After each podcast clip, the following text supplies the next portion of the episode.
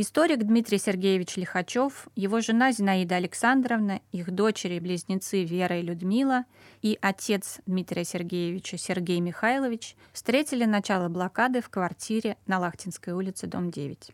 Здесь они провели самую сложную первую зиму и весну блокады.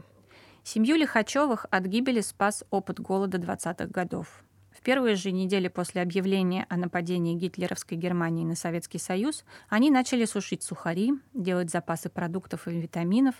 Например, в одной из аптек Петроградской стороны Дмитрию Сергеевичу удалось купить одиннадцать пузырьков рыбьего жира, которыми в самые сложные месяцы подкармливали детей.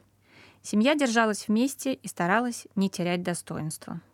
Буржуйку топили протоколами заседаний Государственной Думы. Четырехлетних дочек учили стихам. Блокадной зимой девочки разучивали пушкинский сон Татьяны, поэзию Ахматовой и Плещеева. Как старший научный сотрудник Института русской литературы в Пушкинском доме, Лихачёв периодически нес суточные дежурства на Васильевском острове и мучительно переживал обстрелы Петроградской стороны. Ему казалось, что бомбы падают именно на их дом.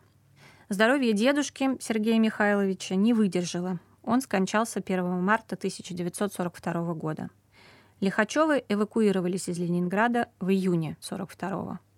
Как историк, Лихачёв понимал значение свидетельств о блокаде. Он с горечью взирал на официозный миф, в котором было много пафоса и мало исторической конкретики о том, что именно происходило в восемьсот семьдесят два дня блокады.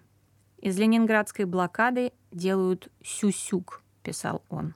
В воспоминаниях, созданных совместно с женой, он с наблюдательностью и топографической точностью воспроизводит детали блокадного быта на Петроградской стороне.